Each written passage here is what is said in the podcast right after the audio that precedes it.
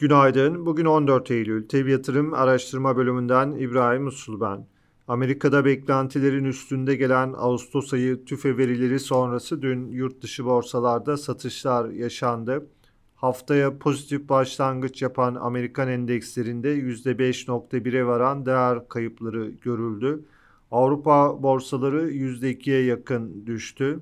ABD tahvil faizleri ve son bir haftadır düşüş eğiliminde olan dolar endeksi dün yükseldi. Ons altın fiyatı geriledi. Bu sabahta yurt dışı borsalarda genelde satışlar takip ediyoruz. Asya borsaları güne negatif tarafta başladı. Avrupa borsalarında zayıf bir açılış bekleniyor. Amerikan endeksleri dünkü sert düşüşün ardından vadeli tarafta bu sabah hafif yukarıda. Amerika'da bugün üfe rakamları açıklanacak. Ağustos ayında üfenin yıllık bazda %9.8'den %8.8'e gerilemesi bekleniyor. Dünkü tüfe verileri sonrası Fed'in 21 Eylül'deki toplantısından 75 bas puanlık faiz artışı beklentisi devam ediyor. Ancak 100 bas puanlık bir artış ihtimalinin de gündeme geldiğini görüyoruz. Avrupa tarafında bugün Euro bölgesi sanayi üretimi verisi takip edilecek.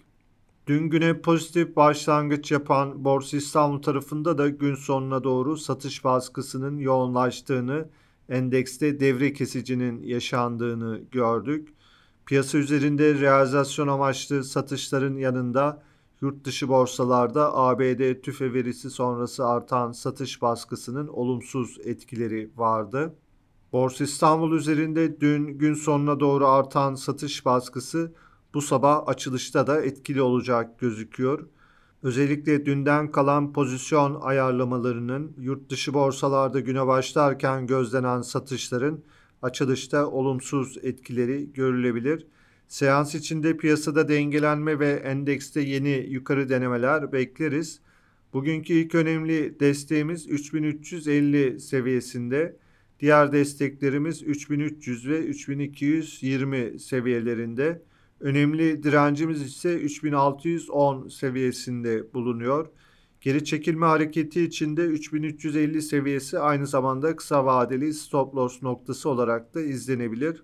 Hisse tarafında endekste olası bir toparlanma hareketi içinde Anadolu Efes, Doğan Holding, Koç Holding, Koza Madencilik, Şişe Cam, Tav Havalimanları, Türk Hava Yolları, Tekfen Holding, Tüpraş, Vestel Elektronik hisselerine olumlu tarafta bakılabilir.